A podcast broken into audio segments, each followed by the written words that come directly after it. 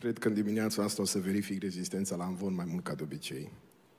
Știu că pare șubred de acolo de unde stați, dar să știți că e destul de sigur. Uh, pentru că noi tot ne numim frați și surori și asta nu e așa un fel de titlu, știu eu, un titlu de politețe, ci la propriu noi credem că suntem frați și surori. Vă mărturisesc că în dimineața asta îmi va fi foarte greu să stau așa, uh, să stau așa pur și simplu în fața dumneavoastră, pentru că traversez așa o perioadă, perioada unei crize biliare se numește, sau de fiere mai pe românește, și uh, cred că asta o să vă facă pe dumneavoastră să fiți mai atenți. Poate unii se vor uita, pică sau nu pică? alții, alții se vor uh, ruga, Doamne, fă să nu pice, sau știu eu, fiecare după preferință. Mai e ceva. Acum o să văd cât de mult țineți la mine, pentru că mai mult ca niciodată, fie că vă place predica, fie că nu vă place, trebuie să vă fiți încurajatori, să fiți pozitivi, optimiști, zâmbitori. Așa că Domnul să vă binecuvânteze. Am încheiat paranteza, trebuia să vă spun și asta, pentru că altfel, cine știe, știți că oamenii au tendința de a exagera. Dacă m-ar fi văzut careva că uh, nu sunt foarte bine din punct de vedere fizic, cine știe ce boli aș mai fi auzit că am de mâine încolo sau chiar de, de la amiază, că știu cum fac ai noștri. După ce se termină programul, se duc la masă și încep discuțiile. Așa că despre asta este vorba. Am vrut să împărtășesc cu dumneavoastră și acum, mai mult ca niciodată în dimineața asta, să fiți atenți la predică. Amin. Titlul predicii din această dimineață este Duhul Sfânt are un plan cu viața ta. În urmă cu ani de zile, îmi povestea un om care s-a întors la Dumnezeu după o perioadă în care fusese departe, a fost botezat, a început să slujească în biserică, dar la un moment dat în viața lui s-a împiedicat sau s-a potignit, cuvântul folosit de Cornilescu, la asta se referă, s-a împiedicat pe calea asta pocăinței, s-a îndepărtat de Dumnezeu și a ajuns într-o situație în care, din cauza circumstanțelor din viața lui, își dorea efectiv să moară. Era șofer de taxi și mi-a povestit că într-o noapte avea în plan să-și pună capăt zilelor și a zis, după ce termin cursele noaptea asta, când se termină programul, își făcuse un plan cum să-și încheie viața pe acest pământ. Mi-a zis, ultimul client pe care l-am avut în mașină, am simțit tot timpul că vrea să-mi spună ceva, dar nu îndrăznește. Înainte să coboare din mașină, mi-a zis, domnule, simt să vă spun din partea lui Dumnezeu doar atât. Să știți că Dumnezeu mai are un plan cu viața dumneavoastră.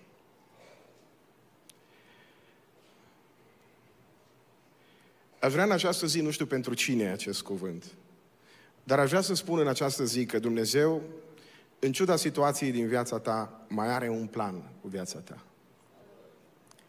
Duhul Sfânt vrea să lucreze în viața ta.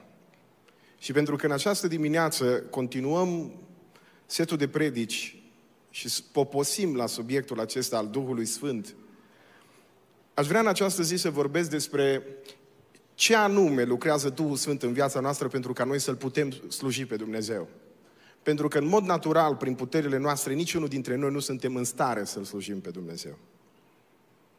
Și o să vorbesc despre ceea ce Dumnezeu, prin Duhul Sfânt, realizează în viața noastră pentru ca noi să fim în stare să slujim.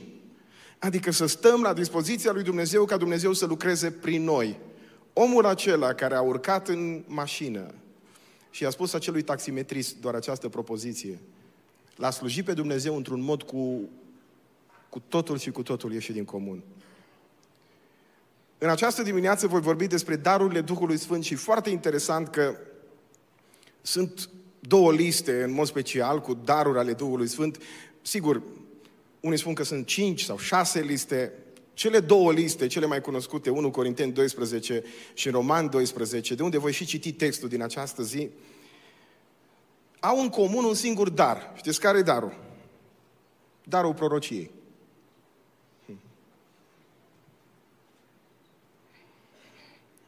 Dacă o să vă uitați la cele două liste, cele mai importante liste cu daruri ale Duhului Sfânt, veți vedea că există practic un singur dar care se află pe ambele liste. Și acesta este darul prorociei. Nu toți avem slujbă de proroc. Dar fiecare dintre noi, măcar o dată în viață, trebuie să fim proroci. Adică, să lăsăm ca Dumnezeu să vorbească prin noi.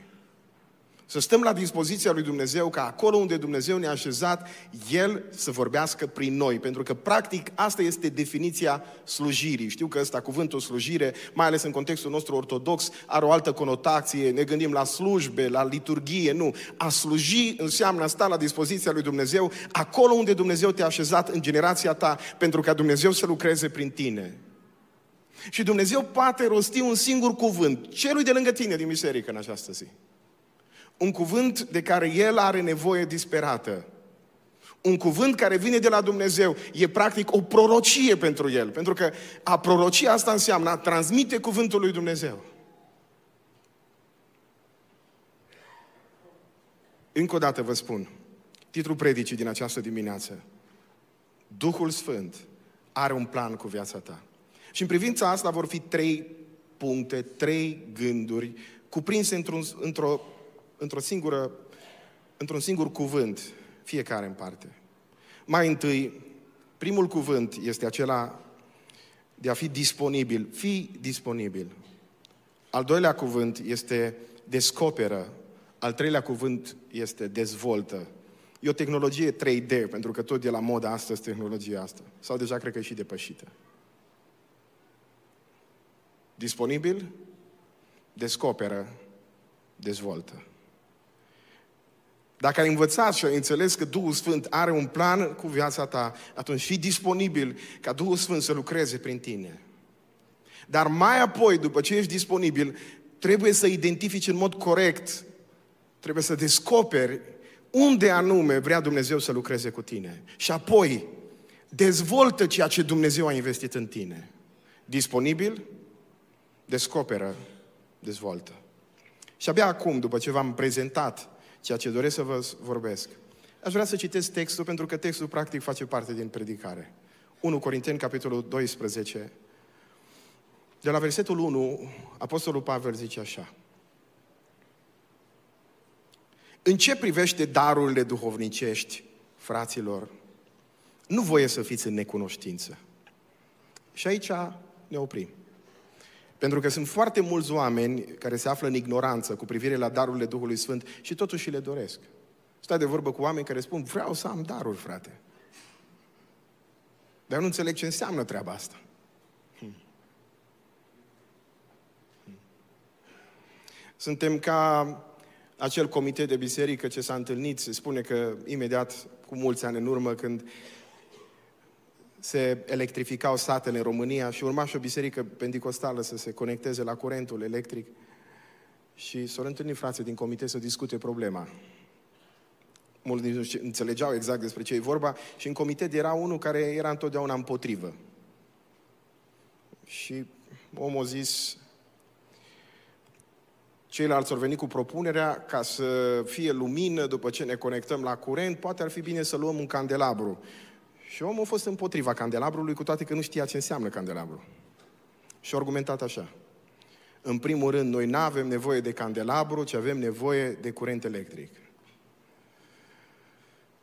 Și în al doilea rând, nu avem în biserică pe nimeni care să știe cânta la candelabru. La noi numai la acordeon. I s-a părut că sună cumva, cuvântul candelabru sună așa, instrument muzical. Zice Apostolul Pavel, când vine vorba de darurile duhovnicești, de darurile Duhului Sfânt, nu vreau să fiți în necunoștință. Vrem daruri, dar nu prea înțelegem cum stă treaba cu ele.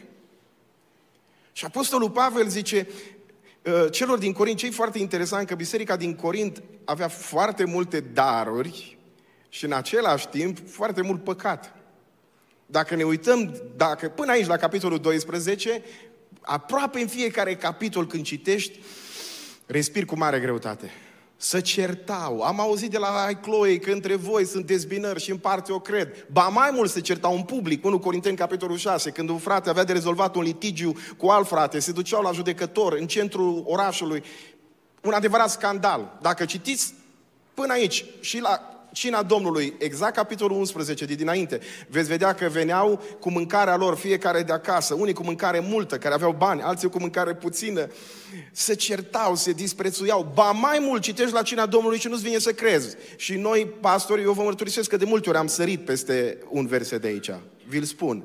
Zice, uh, așa, versetul 21 din capitolul 11, zice, fiindcă atunci când stați la masă, fiecare se grăbește să-și ia cina adusă de el înaintea altuia, așa că unul este flământ, iar altul este piat.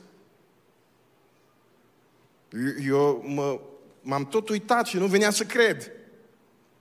Și Apostolul Pavel zice, din pricina aceasta sunt între voi mulți neputincioși și bolnavi și nu puțin dorm, și nu se referă la somnul ăsta pe care îl vedem noi în biserică câteodată, că e prea puțin oxigen. Cuvântul folosit acolo se referă la moarte. Nu puțin mor din punct de vedere fizic. De ce? Pentru că, pe de o parte, voi toți vreți să aveți darurile Duhului Sfânt, voi toți vreți să prorociți, să vorbiți în alte limbi, să tălmăciți limbile. Acolo cu tălmăcirea nu prea ar fi vrut. Aia lipsea. Dar, în schimb, nu vă suportați unii pe alții. Veniți la cina Domnului, beți alcool la cina Domnului. Și zice Pavel aici, în ce privește darurile duhovnicești, nu vreau să fiți în necunoștință. Și, dragii mei, frați și surori, vreau să vă spun că lumea noastră pentecostală e multă necunoștință cu privire la acest subiect. Noi vrem darurile Duhului Sfânt, dar nu înțelegem de fapt la ce se referă de multe ori Biblia când vorbește despre darurile ale Duhului Sfânt. Și o să vă vorbim, zice așa, versetul 3. De aceea vă spun că nimeni, dacă vorbește prin Duhul lui Dumnezeu, nu zice Isus să fie anatema. Și nimeni nu poate zice Isus este Domnul decât prin Duhul Sfânt. Și acum, versetul 4. Sunt felurite daruri dar este același Duh.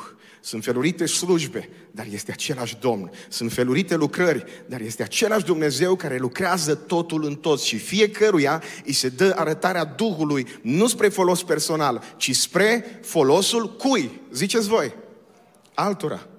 Dumnezeu are un plan cu viața ta, Dumnezeu investește un dar în tine, dar nu spre folosul tău, cum te lauzi tu, eu am daruri care mă zidesc pe mine, nu. Darul este spre folosul altora. Așa scrie în Biblie, nu putem interpreta altfel. Asta e definiția darului. Și aici urmează versetul 8. Unii susțin că doar darurile acestea, cele nouă daruri despre care vorbește Biblia aici, sunt valabile și astăzi. Vreau să vă spun ceva. Dacă ne uităm și în Roman 12 și comparăm cu lista asta, vom vedea că de fapt aici sunt doar niște exemple. De fapt, darurile Duhului Sfânt au o paletă infinită de manifestare. De ce? Pentru că Duhul Sfânt când are un plan cu viața unui om, alege cum să-l echipeze pe acel om ca să împlinească acel plan. E alegerea Duhului Sfânt, El știe cum îl împuternicește, El știe ce abilitate îi oferă, pentru că dar al Duhului Sfânt este o manifestare a Duhului Sfânt în viața acelui om, este o abilitate pe care omul o primește pentru ca în viața lui să se împlinească planul lui Dumnezeu cu privire la slujirea acelui om. Așa că dacă Duhul Sfânt alege să-i dea în mod supranatural unui om o anumită abilitate, în funcție de slujirea pe care i-a încredințat-o acelui om. Duhul Sfânt o va face. Aici avem doar o listă de exemple. De asta zice versetul 8, de pildă, adică de exemplu. Nu acestea nouă, sunt doar astea nouă. Știu că am văzut că în multe cărți care tratează problema asta, darurile sunt împărțite, clasificate, daruri de putere, daruri de revelație. Nu facem chestia asta pentru că nu există în Biblie. Și zice așa, de pildă, unuia este dat prin Duhul să vorbească despre înțelepciune, altuia să vorbească despre cunoștință, datorită aceluiași Duh, altuia credința prin același Duh, alt Duh, altuia darul tămăduirilor prin același Duh, altuia puterea să facă minuni, amin, altuia prorocie, amin, altuia deosebirea duhurilor, altuia felurite limbi și altuia tălmăcirile limbilor, amin. Dar toate aceste lucruri le face unul și același Duh, și acum vă rog să ascultați, care dă fiecăruia în parte cum? Nu știu dacă ați fost atenți, mai zic o dată. Dă fiecăruia în parte cum? Nu cum vrem noi, ci cum vrea El. Pentru că noi am vrea fiecare și avem fiecare preferințele noastre. Dar cel care împarte darurile în mod absolut suveran, el este stăpân în biserică, este Duhul Sfânt. De aceea, dați-mi voie să vă spun, darurile sunt abilități supranaturală pe care le primește un credincios de la Dumnezeu pentru ca să poată împlini lucrarea la care acel credincios a fost chemat. În momentul în care Dumnezeu hotărăște să schimbe lucrarea din viața ta și Dumnezeu poate să facă asta, pentru că Dumnezeu poate hotărâ, de exemplu, pentru o vreme să fii misionar, cum se întâmplă cu Pavel și Barnaba, i-am chemat pentru o vreme, i-am pus deoparte, zice Biblia, pentru lucrarea la care i-am încredințat, dar Dumnezeu îți oferă anumite abilități în mod supranatural ca să împlinești chemarea pe care tot El ți-o oferă. Pentru că Dumnezeu când te cheamă la o lucrare, El îți oferă și puterea să faci lucrarea aceea, și resursele, și abilitățile, și aceste abilități sunt de fapt manifestări ale Duhului Sfânt în viața noastră, care sunt la dispoziția lui Dumnezeu și vreau să vă spun încă o dată, Duhul Sfânt are cu fiecare credincios un plan, pentru că așa spune Biblia aici, versetul 7, și fiecăruia îi se dă arătarea Duhului spre folosul altuia. E acest fiecăruia, nu zice doar pastorilor, nu doar slujitorilor, nu doar cântăreților, nu doar celor care stau în față, ci Biblia spune aici fiecăruia. Și când spune fiecăruia, în mod evident, pentru că dacă citim tot contextul, vom înțelege, se referă la toți cei care împreună formează trupul lui Hristos, care este biserica. Și zice Apostolul Pavel aici, și fiecărui membru din biserică, fiecărui mădular e cuvântul pe care îl folosește Apostolul Pavel aici, sau traducerea Cornilescu, adică fiecărui părți dintr-un trup. Dumnezeu îi oferă importanța acestei părți. Și fiecare, fiecare dintre noi avem importanța noastră dacă rămânem la locul nostru. Și acum o să vă citesc și din Roman 12, că practic predica de astăzi aș vrea să fie explicarea textului. Să vedeți lista din Roman 12. Zice așa. Capitolul 12, versetul 6. Deoarece avem felurite daruri după harul care ne-a fost dat, după harul care ne-a fost dat, și foarte interesant, avem felurite daruri după harul care ne-a fost dat. Și acum nu vreau să fac pe deșteptul tocmai în dimineața asta, sau poate că e dimineața perfectă să fac pe deșteptul, că nici nu mă pot uita foarte bine spre dumneavoastră, așa că nu o să văd reacția dumneavoastră. Uh, cuvântul folosit în grecește, de cele mai multe ori de Apostolul Pavel pentru și tradus în limba română cu dar al Duhului Sfânt este harismata, care înseamnă manifestarea harului lui Dumnezeu. Și ce înseamnă har? Înseamnă favoarea pe care Dumnezeu ne-o face în mod nemeritat. Și atunci, ce înseamnă dar al Duhului Sfânt? Înseamnă o manifestare a Duhului Sfânt în viața noastră, o abilitate pe care Dumnezeu o creează în viața noastră într-un mod supranatural pe care noi nu o merităm. Ea este o favoare pe care o primim de la Dumnezeu fără ca noi să o merităm. Și zice așa, Cine are darul prorociei să-l întrebuințeze după măsura credinței lui. Și asta mi se pare foarte interesant și vreau să explic asta. La ce se referă? Nu se referă la faptul că uh, prorocia ar fi așa un fel de nimereală. Uh, au avut credință mai mare, o, o nimeri mai mult. Au avut credință mai mică, o nimeri mai puțin. Nu la asta se referă. Când zice după măsura credinței lui, se referă la măsura maturității lui duhovnicești, adică Duhul Sfânt are un plan cu viața ta, Duhul Sfânt are un plan cu viața fiecărui creștin, fiecare dintre noi suntem chemați la o lucrare, fiecare membru din biserică, din clipa în care ești născut din nou, din momentul în care intri în trupul tainic al lui Hristos care este biserica, Dumnezeu are o chemare specială pentru tine, dar tu îți vei exercita această chemare în funcție de maturitatea ta spirituală. Și la asta se referă Biblia când spune măsura credinței. Nu înseamnă că trebuie să ai tupeu. Că am auzit pe unii explicând așa, domne, trebuie să ai credință, exercită-ți darul, ai prorocie, dă înainte, poate o nimerești, poate nu. Cântă, chiar dacă n-ai voce, dacă asta e chemarea ta. Nu, nu, nu, nu la asta se referă. Când zice măsura credinței, se referă la măsura maturității tale spirituale, adică în funcție de cât de mult îl cunoști pe Dumnezeu, normal că în funcție de asta este și eficiența slujirii tale. Și atunci Duhul Sfânt e cel care îți oferă anumite abilități și îți oferă anumită chemare și în funcție de maturitatea ta spirituală și tu ai abilitatea asta, capacitatea asta de a pune la dispoziția lui Dumnezeu ceea ce Dumnezeu a investit în tine, dar în funcție de maturitatea ta spirituală. Prin urmare, ai și tu partea ta, am și eu partea mea. Uh, și când vorbim despre darurile Duhului Sfânt, nu este doar că Dumnezeu lucrează în viața mea și eu stau. Și nu, când e vorba de darurile Duhului Sfânt sau de manifestarea Duhului Sfânt prin mine, există și această contribuție a mea. Și care e contribuția mea? Măsura credinței mele. Și măsura credinței mele, vă rog să rețineți, nu-i măsura tupeului meu, ci, ci este măsura maturității mele duhovnicești. Și atunci, zice așa, Cine este chemat la o slujbă să se țină de slujba aceea. Cine învață pe alții să se țină de învățătură. Cine îmbărbătează pe alții să se țină de îmbărbătare. Cine, cine dă cu inimă largă, cine dă să dea cu inimă largă. Cine cârmuiește să cârmuiască cu râvnă. E greu, credeți-mă. Cine face milos, milostenie să o facă cu bucurie. Și mai revin la versetul 8, că e acolo un dar pe care nu prea-l vrea nimeni. Cine îmbărbătează, și ăsta e un dar, mai fraților, să se țină de îmbărbătarea lui. Nu toți au darul ăsta.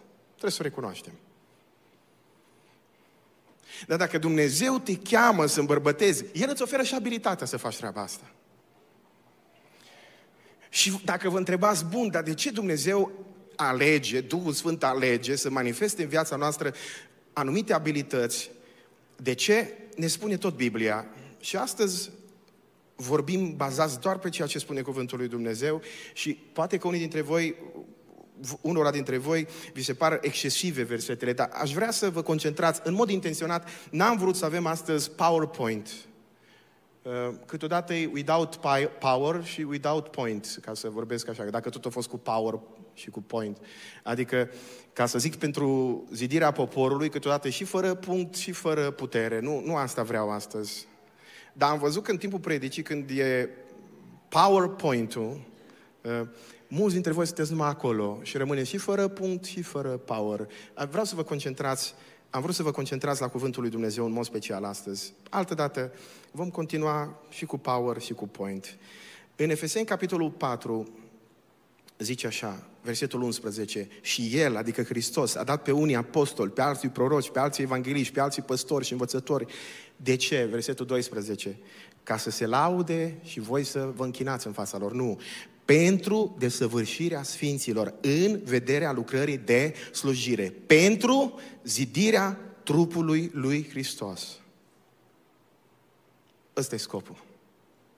Hmm. Am zis că Dumnezeu are un plan cu viața ta. Dumnezeu are un plan cu viața mea. Și noi, în calitatea noastră de creștini, trebuie să fim disponibili la planul acesta. Haideți să vă spun un lucru. Am ajuns la concluzia că opusul dragostei nu este ura, ci este nepăsarea.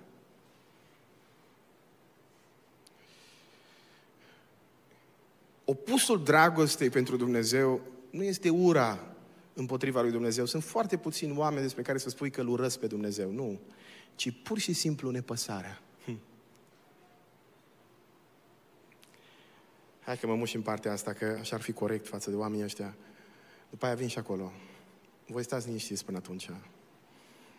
Opusul dragostei pentru Dumnezeu nu este ura împotriva lui Dumnezeu, ci este nepăsarea față de Dumnezeu. Eu știu asta din, din viața mea. Știu asta doar dacă mi-aduc aminte de momentul în care Dumnezeu m-a chemat să fiu predicator. Eram student la București, nu m-am dus la București să devin predicator. Am dat și la o facultate de filozofie. Aveam în plan să fiu așa, un filozof ambulant, nu știu cum să zic. Nu știu ce aveam în plan. La 18 ani nu-ți faci planuri din astea. Am dus la filozofie că îmi plăcea că erau șapte pe loc și șapte era o cifră interesantă și mă stimula pe mine să studiez mai mult și eram pasionat de treaba asta. Și mă gândeam că o să fac cele două facultăți în paralel și teologia o voi percepe tot ca pe o formă de filozofie, că de fapt în bună măsură pentru mulți oameni și teologia este o formă de filozofie. Când gândești la Dumnezeu doar în mod abstract și nu-L cunoști în mod personal, asta este. Când ești ca Apostolul Pavel, plin de școală de teologie, dacă te întâlnești cu Dumnezeu, zici, Doamne, cine ești? E clar, tu știi despre Dumnezeu, dar nu-L cunoști în mod personal. Eram născut din nou, de puțină vreme, și mi-aduc aminte de momentul în care am fost 100% sigur de chemarea aceasta. Îmi aduc aminte de ce? Pentru că îmi plăcea foarte mult fotbalul în vremea aia și juca echipa națională a României și o pierdut calificarea cu Slovenia. Pentru cei care cunoașteți puțină istorie fotbalistică, probabil că vă aduceți aminte atunci când echipa națională a României a pierdut în fața unei echipe lamentabile a Sloveniei. Mă uit așa la fețele bărbaților, i-am văzut pe unii dintr-o dată. La versete parcă nu a fost la fel, dar la asta... Ei... Și nu uit nici acum că am luat un gol dincolo de mijlocul terenului de la unul care în viața lui nu băga gol. O dat la nimereală. Echipa România, României era antrenată de Gheorghe Hagi. În vremea aia nu prea era mare antrenor. Și noi eram la Sinaia, la o întâlnire cu misionară, unde participau mai mulți misionari din lucrarea internațională și în seara aceea în care juca echipa națională a României era un misionar din Indonezia care a trebuit să aibă o prezentare. Vă dați seama cine s-a dus la prezentare. Vreo doi, trei. Ziceam noi, ăia tocilari. Ăștia la alți noi a rămas în camere și ne-a uitat la meci. Erau niște televizoare mici, nu știai care omul care-i mingea. Strigam gol și de fapt nu era. A fost ceva tragicomic. Dumnezeu are simțul umorului, să știți.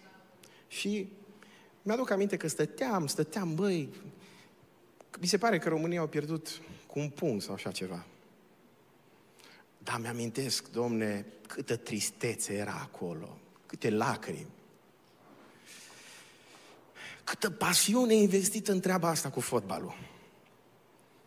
Și a doua zi dimineața, evident că omul care trebuia să facă prezentarea, misionarul din Indonezia, n-a avut cui să țină prezentarea. Celor doi, trei care au apărut și ei, au zis, na, merge și voi la meci, mâine repetăm.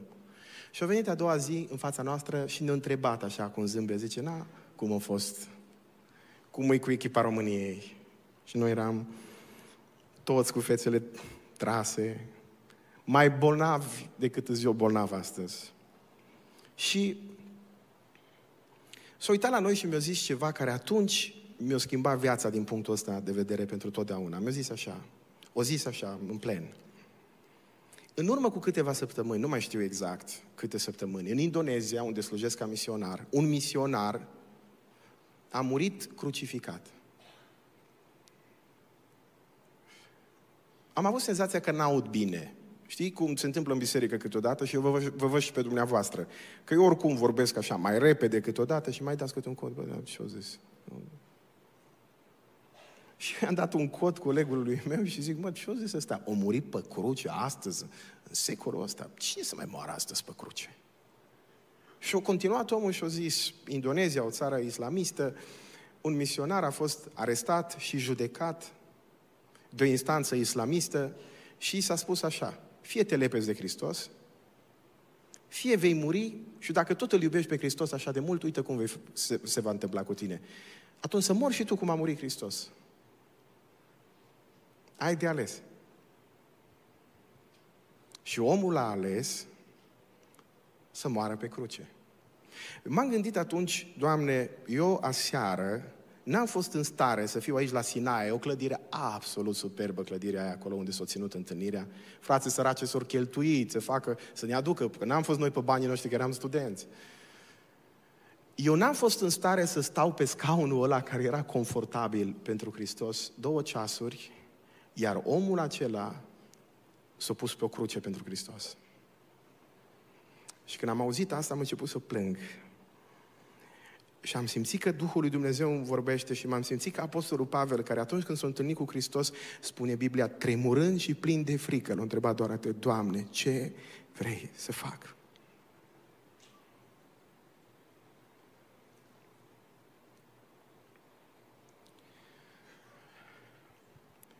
Știi ce spune Domnul Isus? Ți se va spune ce trebuie să faci. Dar noi nu vrem asta, noi, noi vrem să spunem noi ce avem de făcut, nu să-mi spună mie alții. Ce să-mi spună mie alții, că eu am mai multă școală ca ei? Putea să zică Pavel. Ți se va spune ce trebuie să faci. Aha, asta, asta e mai nasol.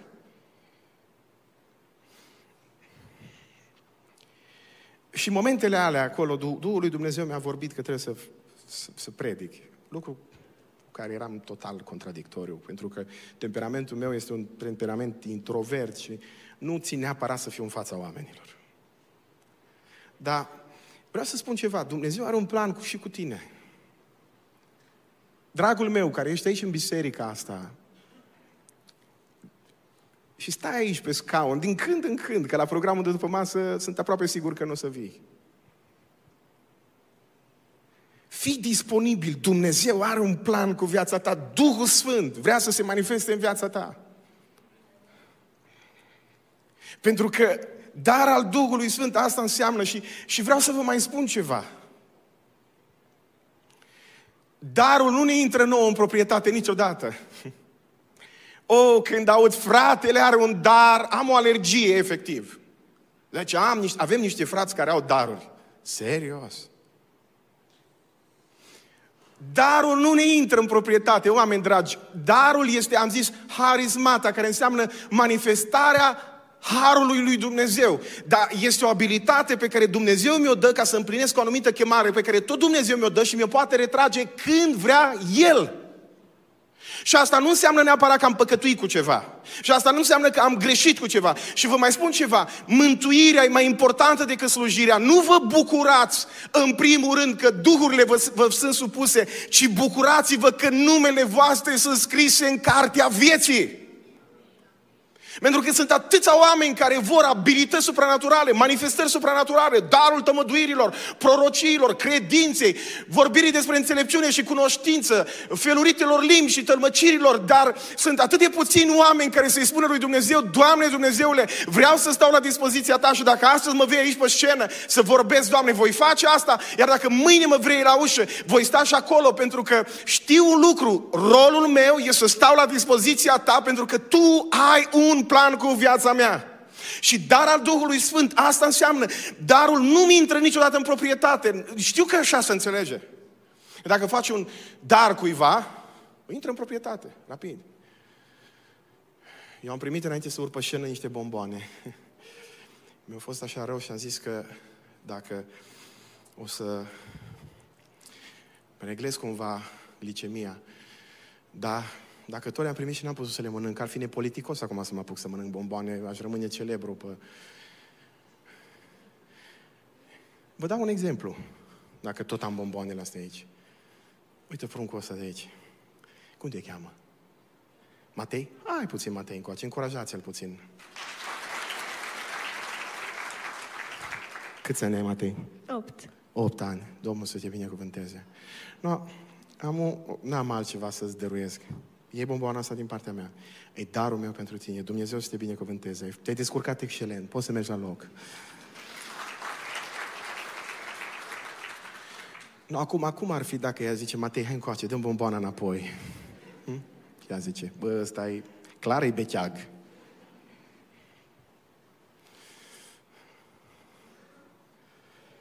Când eram copii și primeam câte o chestie, aveam vorba aia, ursuleț de catifea, ce se dă, nu se mai ia. Asta era vorba. Mi-aduc aminte și acum, clasa a doua sau a treia. Deja e prea mult a doua pentru vorba asta. Dar cu darurile nu stau așa. Noi așa înțelegem. Uite, dacă îi spui lui Matei, dacă eu i-a zice acum, dăm darul înapoi, el s-a simțit jignit. Nu mai zic de părinți, cred că nici n-ar mai călca vreodată pe aici. Dar de-aia, când spunem dar al Duhului Sfânt, noi înțelegem că ne intră nouă în proprietate, dar în Biblie cuvântul folosit nu este dar, ci este harismata, e manifestarea harului lui Dumnezeu. O manifestare pe care Dumnezeu poate să o retragă când vrea El. Niciodată pe darul de predicator nu va scrie antimocan în vecii vecilor. Nici Spurgeon, absolut deloc.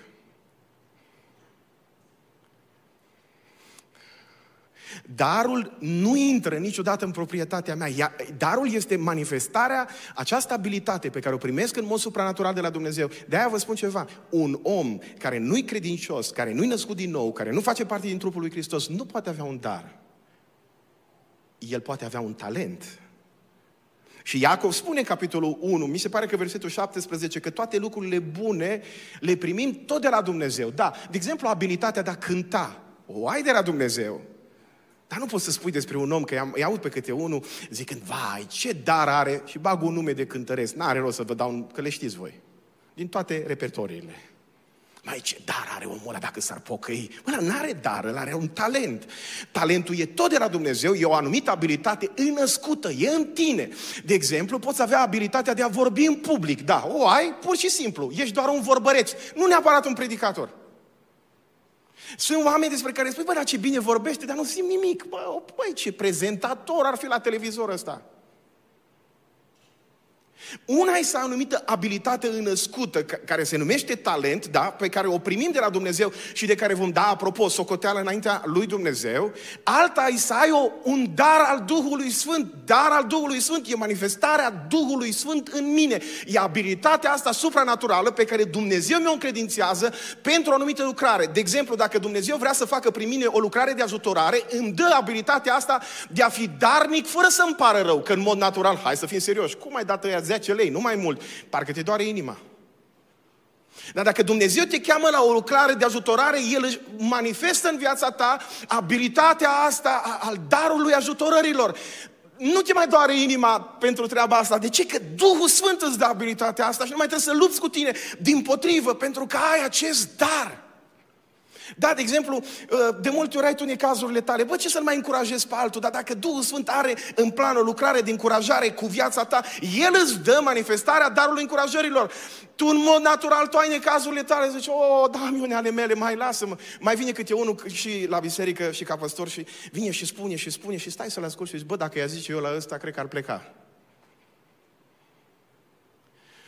Adică de multe ori noi, fiecare dintre noi avem în viața noastră problemele noastre, în cazurile noastre și dacă Dumnezeu are în plan o lucrare de îmbărbătare, de încurajare cu tine, tot El îți dă această abilitate supranaturală de a putea să-L slujești pe Dumnezeu. Pentru ca să împlinești lucrarea la care Dumnezeu te-a chemat. Pentru că Dumnezeu când face chemarea, El dă și abilitarea. Dumnezeu nu te cheamă la ceva și după aia te abandonează. Dumnezeu nu te cheamă misionar și zice, fă rost de bani.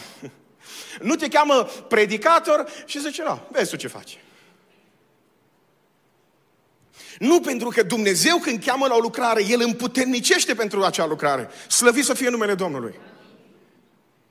de trebuie să facem diferența asta între dar și talent. Și să înțelegem că fiecare dintre noi avem din partea lui Dumnezeu o anumită abilitate. Cel puțin una. Sunt multe. Sunt foarte multe. Al doilea lucru, uh, descoperă ce anume Dumnezeu a investit în tine. Descoperă. Dacă Biblia spune în 1 Timotei 4 cu 14, nu fi nepăsător cu privire la darul care este în tine și trebuie să înțelegi că trebuie să fii disponibil. Pe de altă parte, tot Biblia spune în 1 Petru, capitolul 4, cu versetul 10, fiecare să slujească după darul primit. Mai zic o dată, fiecare să slujească, 1 Petru 4 cu 10, după darul primit. Știți că mulți slujesc nu după darul primit, ci după darul închipuit. După darul dorit, după darul pe care l-ar fi dorit tata și mama. Și dacă n-am putut eu cânta pruncul meu, cântă tu.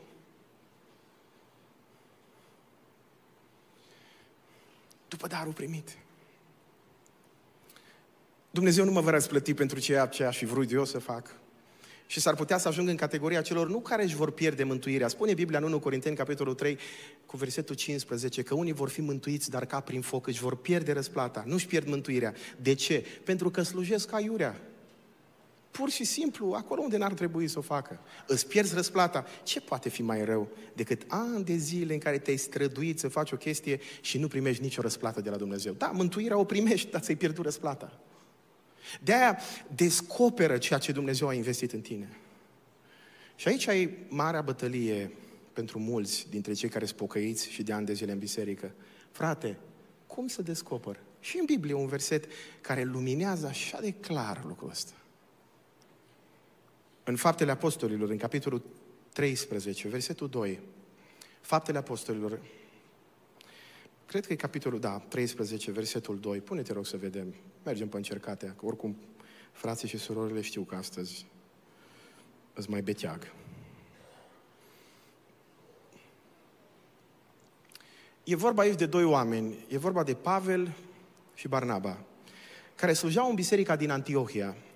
Apropo, Pavel e dus acolo în Antiohia de Barnaba. În fapte 11, de acum nu mai dau și versetul ăla, aflăm că Barnaba se duce după Pavel, care era din Tars. Îl ia de acolo din Tars. Tar, da, el era acolo, după ce s-a convertit, îl ia de acolo și îl aduce în biserica din Antiohia. Și spune Biblia acolo, în fapte 11, că Barnaba, știind că Pavel are multă școală, îl pune învățător în biserica din Antiohia. Și ce se întâmplă? Ia, ascultați. La un moment dat, Duhul Sfânt are un plan cu viața lor. Și cum se întâmplă? Cum află? Că mulți zic, mă, dar eu, eu sunt biserică și nu știu ce plan are Duhul Sfânt cu mine. Zice așa, pe când slujeau Domnului și ce făceau? Posteau. Duhul Sfânt a zis, puneți-mi deoparte pe Barnaba și Saul pentru lucrarea la, la care i-am chemat. Și apoi zice, după ce, uh, zice, atunci, după ce au postit și s-au rugat și au pus mâinile peste ei și i-au lăsat să plece. Sunt trei elemente aici. Slujeau, posteau și se rugau. Hmm. No, haideți să vă spun ceva. Sunt mulți oameni care zic așa, eu aș slujit, dar dacă Duhul Sfânt nu mi-o zici ce? Până când îți spune Duhul Sfânt ce trebuie să faci, ți se va spune ce trebuie să faci. Slujește acolo unde e loc, unde e nevoie. Slujeau. Păi cum slujeau înainte să le spună Duhul Sfânt? De ce învăța Pavel în biserica din Antiohia? Pentru că Barnaba l-a pus acolo. Barnaba fiind liderul bisericii din Antiohia, au zis, Pavele, tu ai școală de teologie, te-ai întors la Domnul, te-ai întâlnit cu Hristos, ai ajuns la concluzia că Hristos este împlinirea tuturor profesiilor mesianice din Vechiul Testament. No, vino și învață. Asta este pregătirea ta în virtutea a ceea ce noi avem nevoie și tu știi să faci. Fă pentru Domnul. Și asta îți voi spune și ție în această zi, dragul meu ceea ce știi să faci. Dacă încă Duhul Sfânt nu ți-a spus în mod supranatural care e chemarea ta, foarte simplu, ceea ce știi să faci, fă pentru Domnul. Mi-aduc aminte că asta a fost prima mea confruntare cu bisericile din momentul în care am devenit păstor. Prima, primul șoc. Când am văzut că oamenii se înghesuiau, credeau că sunt darul cu microfon și darul fără microfon. Să vezi într-o biserică de 50 de oameni, 30 că vor să fie la amvon. Bă, ori s-au mutat toți prorocii aici, toți predicatorii, ori ceva nu e regulă cu noi.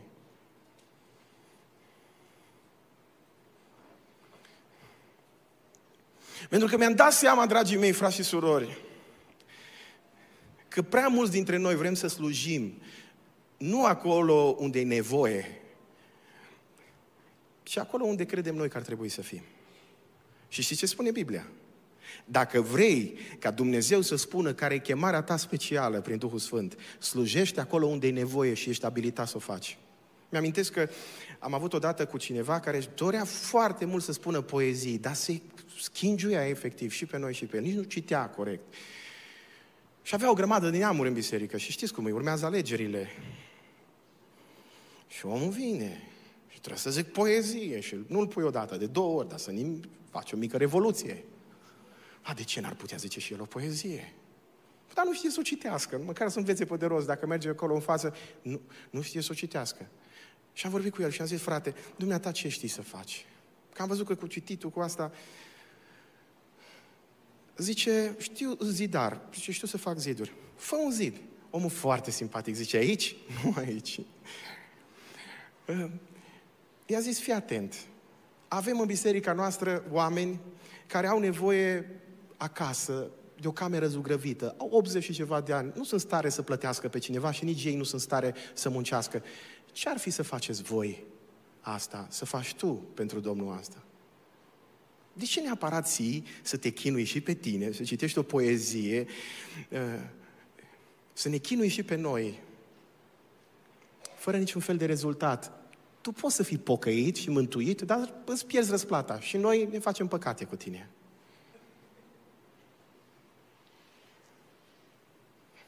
Simplu. Până când nu-ți vorbește Duhul Sfânt în mod supranatural, în mod natural te uiți la abilitatea pe care o ai, la nevoia care există în biserică și vine un Barnaba, fratele păstor, unul dintre frați și spune, mă, uite, tu ai școala asta, n-ai vrea să fii, uite aici la butoane, ai pregătirea asta, avem nevoie aici, dar nu mi-a spus Duhul Sfânt, aud pe unii zicând, oh, mie dacă nu zice Duhul Sfânt, eu nu stau la ușă. Mă, Mie dacă... Măi, oameni buni, înainte, uitați-vă la Apostolul Pavel, înainte ca Dumnezeu prin Duhul Sfânt să-i spună lui Pavel și Barnaba, i-am pus deoparte pentru o lucrare specială. Ce făceau? Posteau, se rugau și stăteau acolo unde era nevoie. Și, sp- și spuneau, bun, eu știu să fac asta, nu mă bag unde nu mă pricep, dar unde mă pricep, acolo mă duc. Pavel zice, eu ce am fost până acum? Teolog, păi ce știu să fac? Să învăț, cred în Isus, cred în Isus. E nevoie de un predicator teolog? Da, păi predic atunci. Nu trebuie neapărat să auzi o voce, predică. E adevărat că sunt anumite lucrări speciale pe care Dumnezeu le realizează în viața noastră, dar înainte ca Dumnezeu să facă asta, stai la dispoziția lui Dumnezeu acolo unde e nevoie. Noi câteodată forțăm nota. M-am gândit că dacă ar fi fost așa de spiritual între ghilimele, samaritanul milostiv, probabil că ar fi trecut pe lângă omul ăla și ar fi spus, eu nu mă ating de el numai dacă îmi vorbește Domnul. Dacă nu vorbește Domnul, așa mă duc pe lângă el. Păi când vezi nevoia și ești în stare să o îndeplinești, până când îți vorbește Domnul să facă mari lucrări și minuni prin tine, se va putea face și asta. Până atunci, fă ce știi să faci pentru Dumnezeu. Și punctul 3 și ne apropiem de sfârșit. Casi, unde ești? Hai la pian, te rog.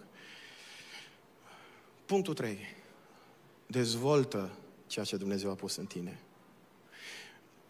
Dar înainte de a vă spune asta, vă mai aduc aminte, celor care aveți dileme, v-am spus, post, rugăciune, slujire. Și acolo Dumnezeu îți oferă direcția Lui. Mai e ceva, și aici am trecut cu vederea. După aceea spune Biblia că Pavel și Barnaba au fost puși în fața bisericii cu punerea mâinilor. Adică pentru ca darul acela, abilitatea pe care Dumnezeu o face în viața ta, chemarea pe care Dumnezeu ți-o face, să fie valabile, ele trebuie recunoscute și de biserică. Adică e imposibil să spui, eu am chemarea să fac asta, dar nimeni altcineva nu vede asta. E imposibil. E imposibil să spui, eu am chemare să fiu predicator sau cântăreț sau orice altceva, dar numai eu știu asta, sunt un fel de geniu ascuns. E imposibil.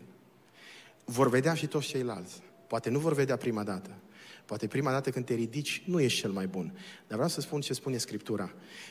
Biblia spune așa, înflăcărează, zice Apostolul Pavel în 2 Timotei 1, de la versetul 6 la 7, darul care este în tine. Înflăcărează-l. După ce ai înțeles că trebuie să fii disponibil și v-am spus despre ce e vorba, după ce v-am spus că trebuie să descoperim fiecare dintre noi, identificând corect locul în care Dumnezeu ne așează. În al treilea rând, vreau să vorbesc Bisericii Lumina din toată inima și să vă spun așa. Îmi doresc să nu fim plafonați. Îmi doresc să nu ne plafonăm și nici în stilul de închinare, și nici în predicare, și nici în slujirea săracilor, și nici în ajutorări. Am observat că există, e o lege a fizicii. Acum, aici Vlad ar putea să ne vorbească mai mult altă dată. E o lege a fizicii. Toate lucrurile tind să se degradeze, tind înspre dezordine. Începem cu râvnă, frate, să vezi ce facem, ajutăm, cântăm, predicăm o dată, de două ori, de trei ori. După aia vezi că ăia doi care au venit nu mai vin. Îi vezi pe aia care se ocupă de persoanele care, nu știu, vin la biserică, nu mai răspund pe grupul de WhatsApp. Și încetul cu încetul și cu încetul și cu... A, a, asta stă în firea noastră. Asta e, asta e lege. E legea fizicii, să știți. Care e soluția ca să scăpăm de asta? Înflăcărează darul pe care Dumnezeu l-a pus în tine. Știți care e rugăciunea mea în fiecare dimineață? Doamne, astăzi vreau să fiu mai bun decât am fost ieri. Astăzi vreau să te slujesc cu mai multă pasiune. Astăzi vreau să te slujesc cu mai multă putere. Astăzi vreau să te slujesc cu mai multă competență, cu mai mult drag, cu mai multă dragoste, cu mai multă autoritate. Dacă am ajuns acolo unde zicem, a, păi ce, suntem mai buni decât ăia, ăia, ăia, ăia ne uităm așa și zicem, a, am ajuns, păi da ce, dacă, numai așa dacă suntem, suntem bine, lucrurile se duc înspre degradare. Stă în firea lucrurilor să fie așa. În orice biserică, în orice comunitate, în orice viață, lucrurile stau așa. Uită-te la tine. Uită-te cum te rugai, fratele meu pentecostal, în urmă cu ani de zile. Nu te mai oprea din rugăciune. Acum nu te mai andălește nimeni, ca să vorbesc în limba bihoreană nu te mai pornește, trebuie să stea un frate aici, să vină, hai, zi. Și îndemnurile astea la rugăciune vă mărturisesc câteodată, nici nu le mai înțeleg rostul. Că doar nu o să stea cineva să mă îndemne să respir. Hai că mai poți respira odată. Păi dacă rugăciunea e respirația sufletului, n-ar trebui să vină cumva în mod natural. Aduți aminte cât de plin de râvnă erai. Da, e normal. Aduți aminte cum citeai Biblia și cât o mai citești astăzi. Așa, în mod formal, cât un verset, să nu zici că n-ai citit. Am bifat și pe astăzi. Înflăcărează darul pe care Dumnezeu l-a pus în tine.